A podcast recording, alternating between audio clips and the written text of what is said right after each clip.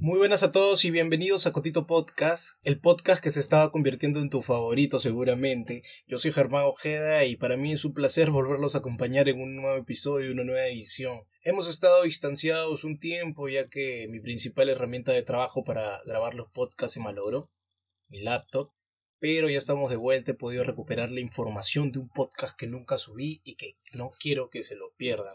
Este podcast fue grabado hace ya más de tres meses, mucho antes de la crisis política que estábamos pasando. Y justamente parte del podcast hablamos del teatro callejero, este teatro que, que como su nombre lo dice, nace en las calles y muchas veces es una forma de manifestación. La invitada que tenemos el día de hoy es una invitada de lujo, para mí una de las mejores actrices del Perú, miembro fundadora del grupo Yuyashkani.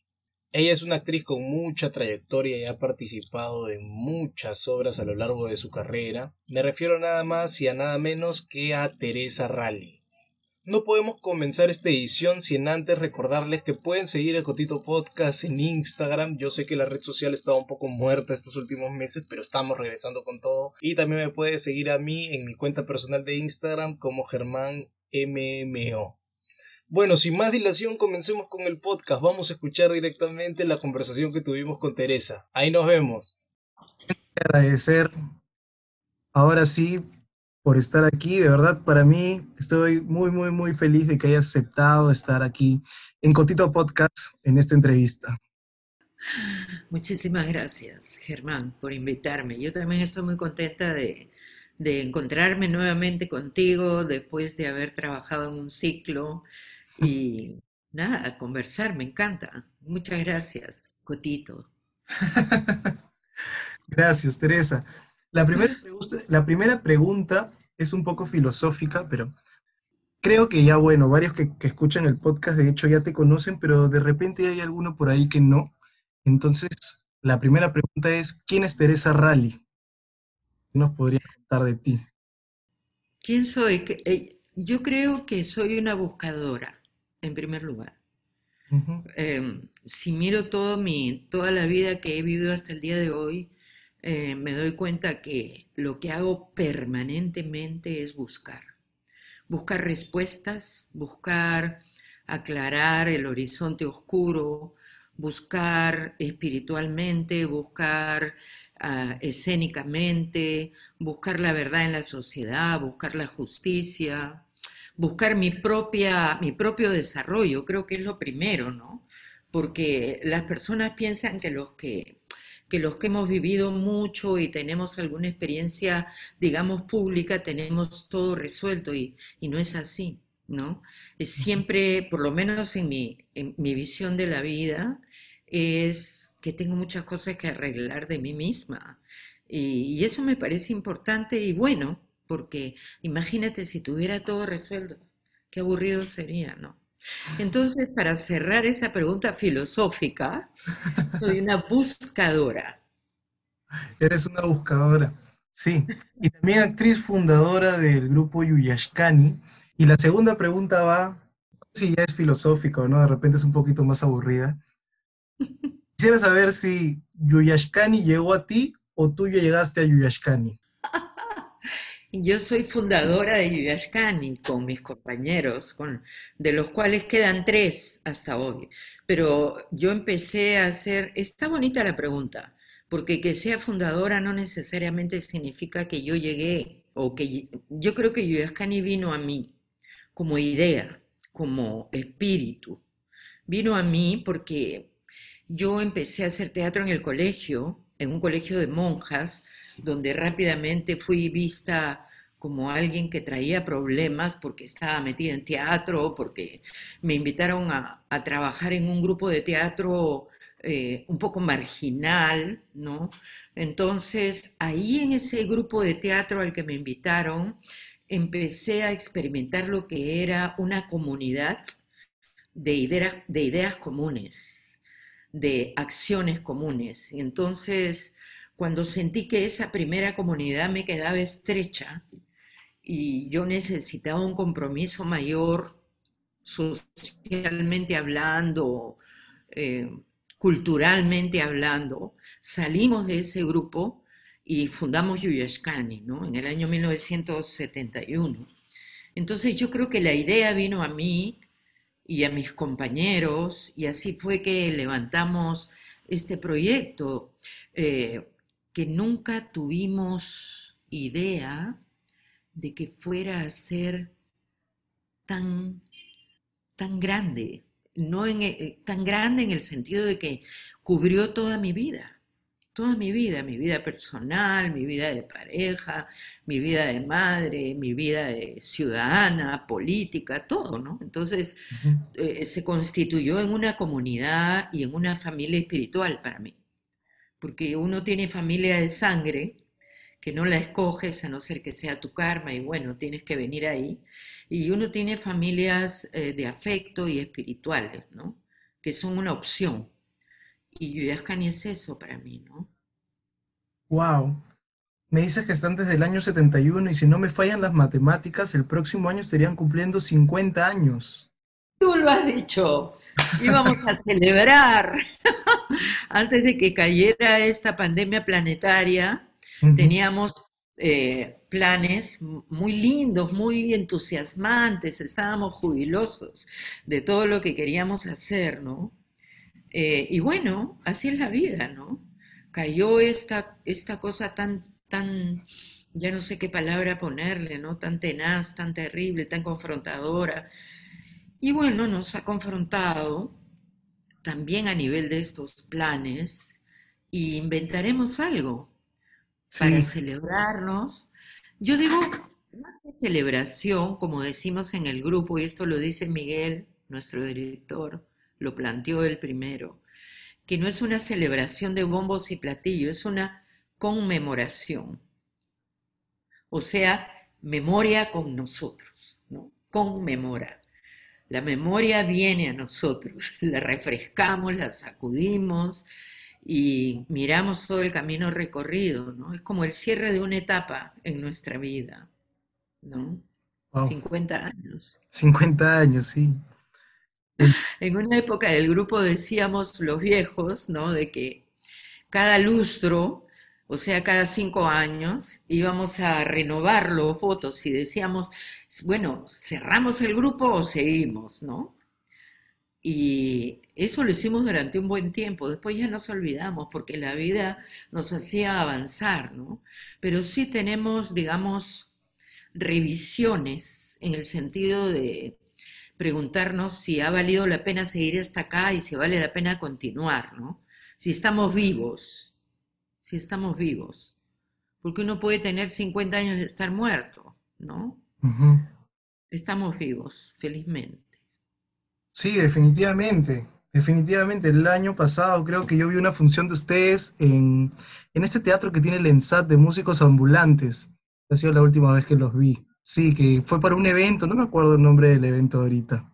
Pero bueno, vamos a ir un poquito al pasado, al camino de Yuyashkani.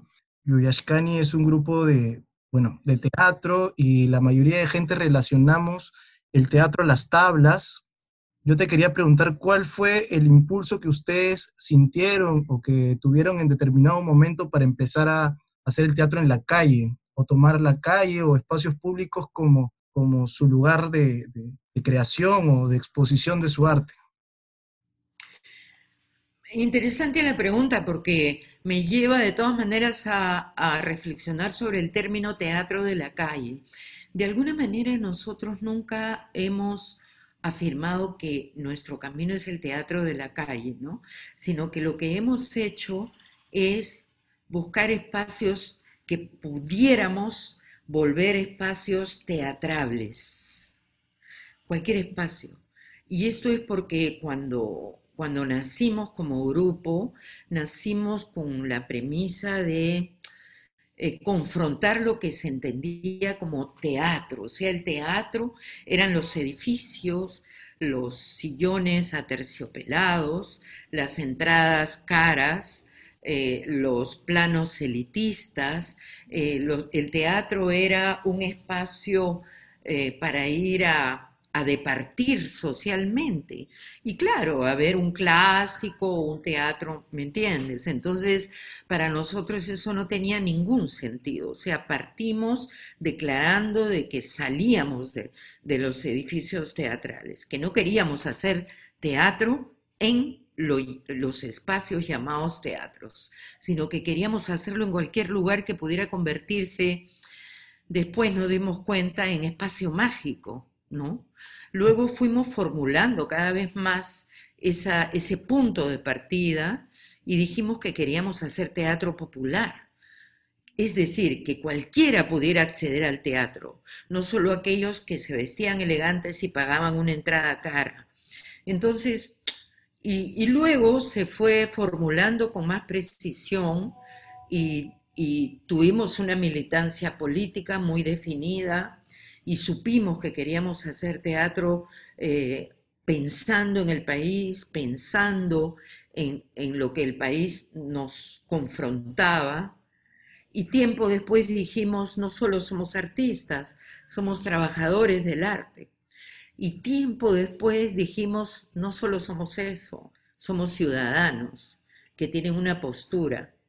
Entonces, cada cierto tiempo hemos ido reformulando nuestra visión de los espacios y lo que somos nosotros en esos espacios. Y eso nos ha llevado a hacernos preguntas y los trabajos que hemos hecho han sido como las respuestas, ¿no? Para esas preguntas.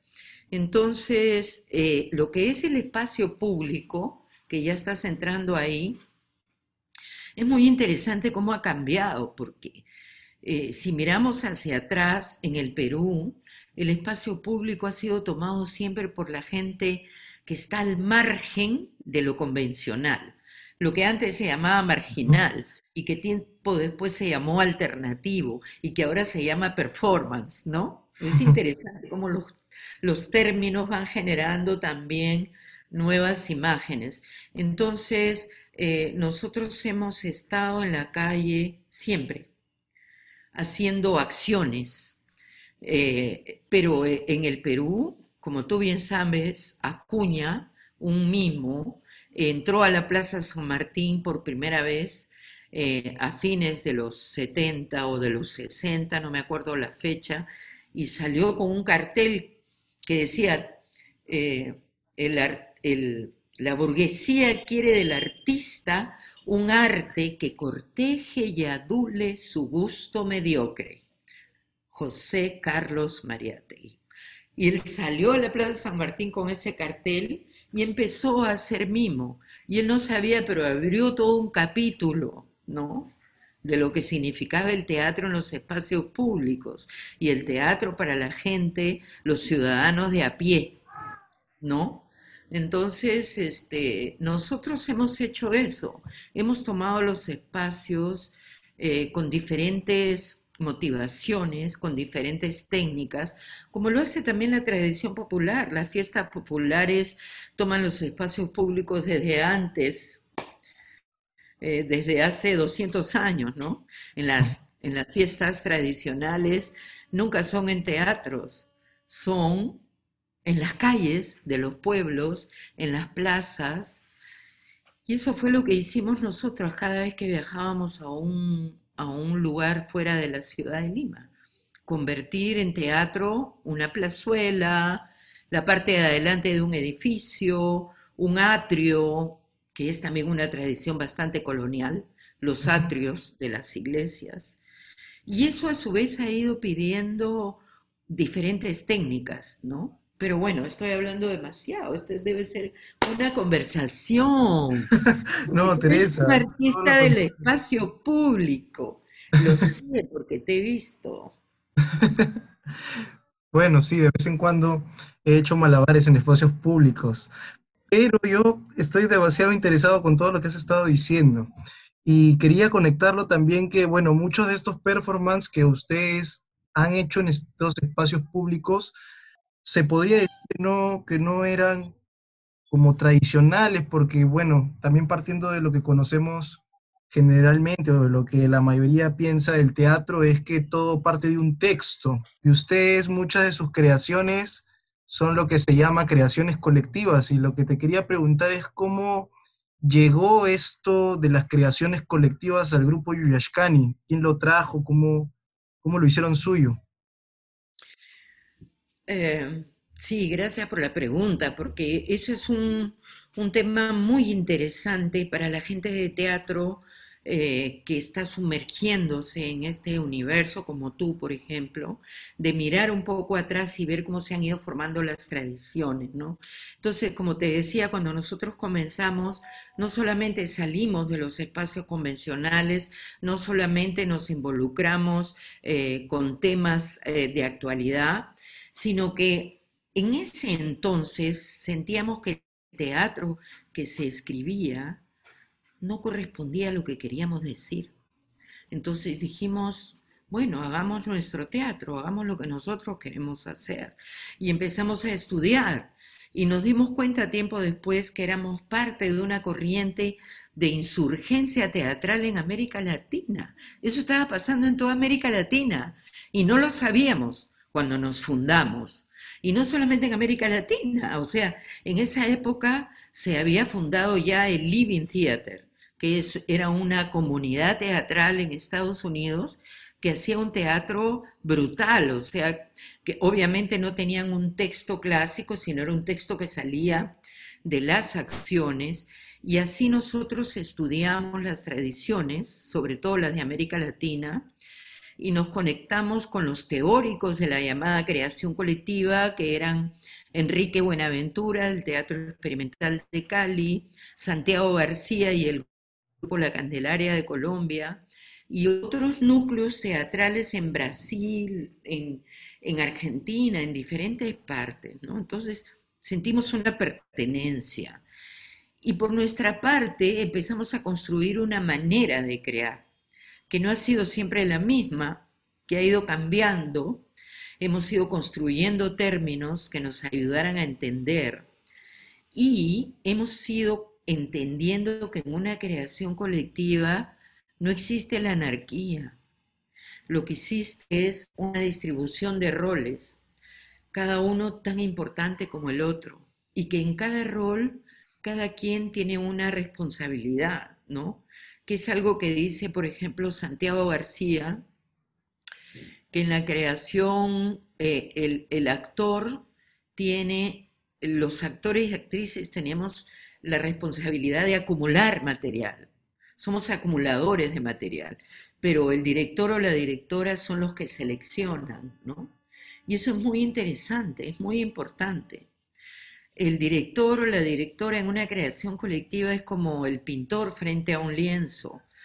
Va, como decía Víctor Humareda, un gran pintor eh, que era también nuestro profundo amigo, pintor peruano, que el pintor lo que hace es orquestar en la superficie del lienzo los colores. Y los colores somos los creadores del espacio escénico las actrices y los actores, ¿no? Entonces es todo un tema, es un temón este de la creación colectiva, porque después de eso hemos recuperado el amor por los textos. Yo por lo menos que tuve eh, la experiencia con Antígona y que he trabajado también con otros colectivos, eh, eh, creación a partir de textos, no es que rechacemos el texto literario teatral, le damos un nombre, texto literario teatral. Pero es una herencia de la colonia, la literatura era el teatro, pero ahora entendemos que es el cuerpo el que escribe en el espacio y que las dramaturgias son el encuentro de lenguajes. Uno puede construir una historia de una dramaturgia diciendo eh, un texto de cinco líneas a lo largo de una hora y hay una historia y hay un conflicto, y hay un lenguaje plástico espacial, y hay una conexión con el espectador, ¿no? Como tú dices, esto de las creaciones colectivas es todo un tema. Y bueno, si alguien que está escuchando quiere saber un poco más, justo yo para un trabajo de la universidad leí un poco de un libro de Enrique Buenaventura que tiene de las creaciones colectivas, para que lo lean y puedan enterarse un poco más de las creaciones colectivas, porque definitivamente es mucho, mucha, mucha, mucha información. Le quería preguntar si tienes la cuenta de cuántas creaciones colectivas ya tiene Viviashkani. Uy, no, debería serlo, ¿no? No sé, creo que tenemos 15 o 20, ¿ah? No somos muy este, abundantes en número, pero sí líneas de investigación. Eh, sí, pues, 15 o 20 en 49 años. Hay obras que nos han tomado bastante tiempo. Por ejemplo, Contra el Viento, que fue una creación que hicimos en el periodo de violencia interna, porque queríamos tocar el tema de la guerra interna, de la violencia interna, pero la violencia era una cosa tan fuerte y cotidiana que era muy difícil hablar de ella en el escenario, en el espacio escénico, porque nada era tan fuerte como la realidad. Entonces nos demoramos tres años en crear esa obra, pero fue, fue un, un hito muy importante en la vida del grupo la creación de esa obra. Y después de eso ya no nos importó demorarnos para hacer otras creaciones. Sí, nos demoramos, nos tomamos nuestro tiempo porque sentimos que el proceso es tan importante como el resultado. Actualmente la noción de, de, de montaje muchas veces pasa por alto, y además porque el teatro es un medio de vida y se vive de eso, pasa por alto el proceso. Para nosotros el proceso es fundamental, porque allí es donde uno crece, madura, entiende, reformula, descubre cosas. Entonces, es como el iceberg, ¿no? Siempre les decía eso a ustedes, creo, que el iceberg, ojalá que sigan existiendo con el calentamiento global, arriba tiene un tamaño, ¿no? Claro. Pero abajo del, del nivel del agua es monumental, es cinco, seis, siete veces más. Y eso es una creación, ¿no? Entonces, eso que hay abajo es algo que uno acopia como conocimiento que luego reaparece en las siguientes creaciones, ¿no? Y, nos ayuda a entender mucho más eh, el hecho creador. Me has leído la mente, Teresa, porque justo la pregunta que iba a hacer después era acerca de los procesos del, de las creaciones colectivas, que era más o menos para poder reflexionar sobre eso, sobre la importancia del proceso al resultado. Pocos minutos antes de terminar, quería preguntarte, o bueno, más que una pregunta, es un consejo que tú darías a estos nuevos grupos que se están formando, que quieren comenzar también a hacer sus propias creaciones entre ellos. ¿Qué consejo tú les darías para que les vaya bien en este camino o, o al menos comiencen de la mejor manera? Ay, es tan difícil dar consejos sobre eso. Este, sí, porque yo creo que cada núcleo humano construye su tradición, construye su camino y su manera de, componer, porque el, grupo está eh, constituido por individuos y cada individuo aporta su color, su faceta. Entonces, si son un grupo humano que quiere crear juntos, yo creo que lo más interesante luego de tantos años en el grupo es aprender a respetarse, aprender a escucharse, confiar en el rol que a cada uno le toca, si alguien va a dirigir, confiar en su proceso y luego cuestionarlo cuando ya lo ha hecho y, y que la directora o el director cuide los actores y las actrices como si fueran algo delicado y frágil, porque cuando estamos creando desnudamos muchas cosas, somos muy frágiles. Eso en el mundo interior y luego que no se olviden que son ciudadanos y que en una creación siempre hay un puente, una, una, línea de conexión con lo que te rodea. Y el arte que ha existido hasta el día de hoy, que es llamado clásico, pero que nunca sus creadores pensaron que iban a ser llamados clásicos, es ese arte que ha permanecido porque estaba conectado con su contexto, porque era muy concreto y filosofaba sobre su contexto y se alejaba para mirarlo y opinar. Y yo creo que ese es nuestro rol como, como creadores, ¿no? Y que ahora en este periodo de pandemia hay que volver al espacio público de otra forma, Hay que volver en silencio, escuchando al ciudadano, entrando en la vida cotidiana, descubriendo lo que, lo que está queriendo ver y oír el ciudadano y lo que nosotros queremos decir, ¿no? Yo creo que tenemos unas tareas maravillosas ahora. Como todo malo trae su bueno, ¿no? Sí. O sea, la pandemia nos está confrontando, ¿no? Y, y nada, sigan su camino, no, no, no sigan ciegamente a nadie, cuestionenlo todo, pero construyan su camino. Qué bien, qué linda última frase para cerrar. Gracias Teresa por, por aceptar la invitación una vez más. De verdad te digo que estoy verdaderamente feliz por haberte tenido aquí y gracias a todos los que llegaron hasta el final. Espero que no haya sido muy largo. Yo también estoy muy contenta de haber conversado contigo, Cotito. Sigue, sigue, está muy bien tu podcast.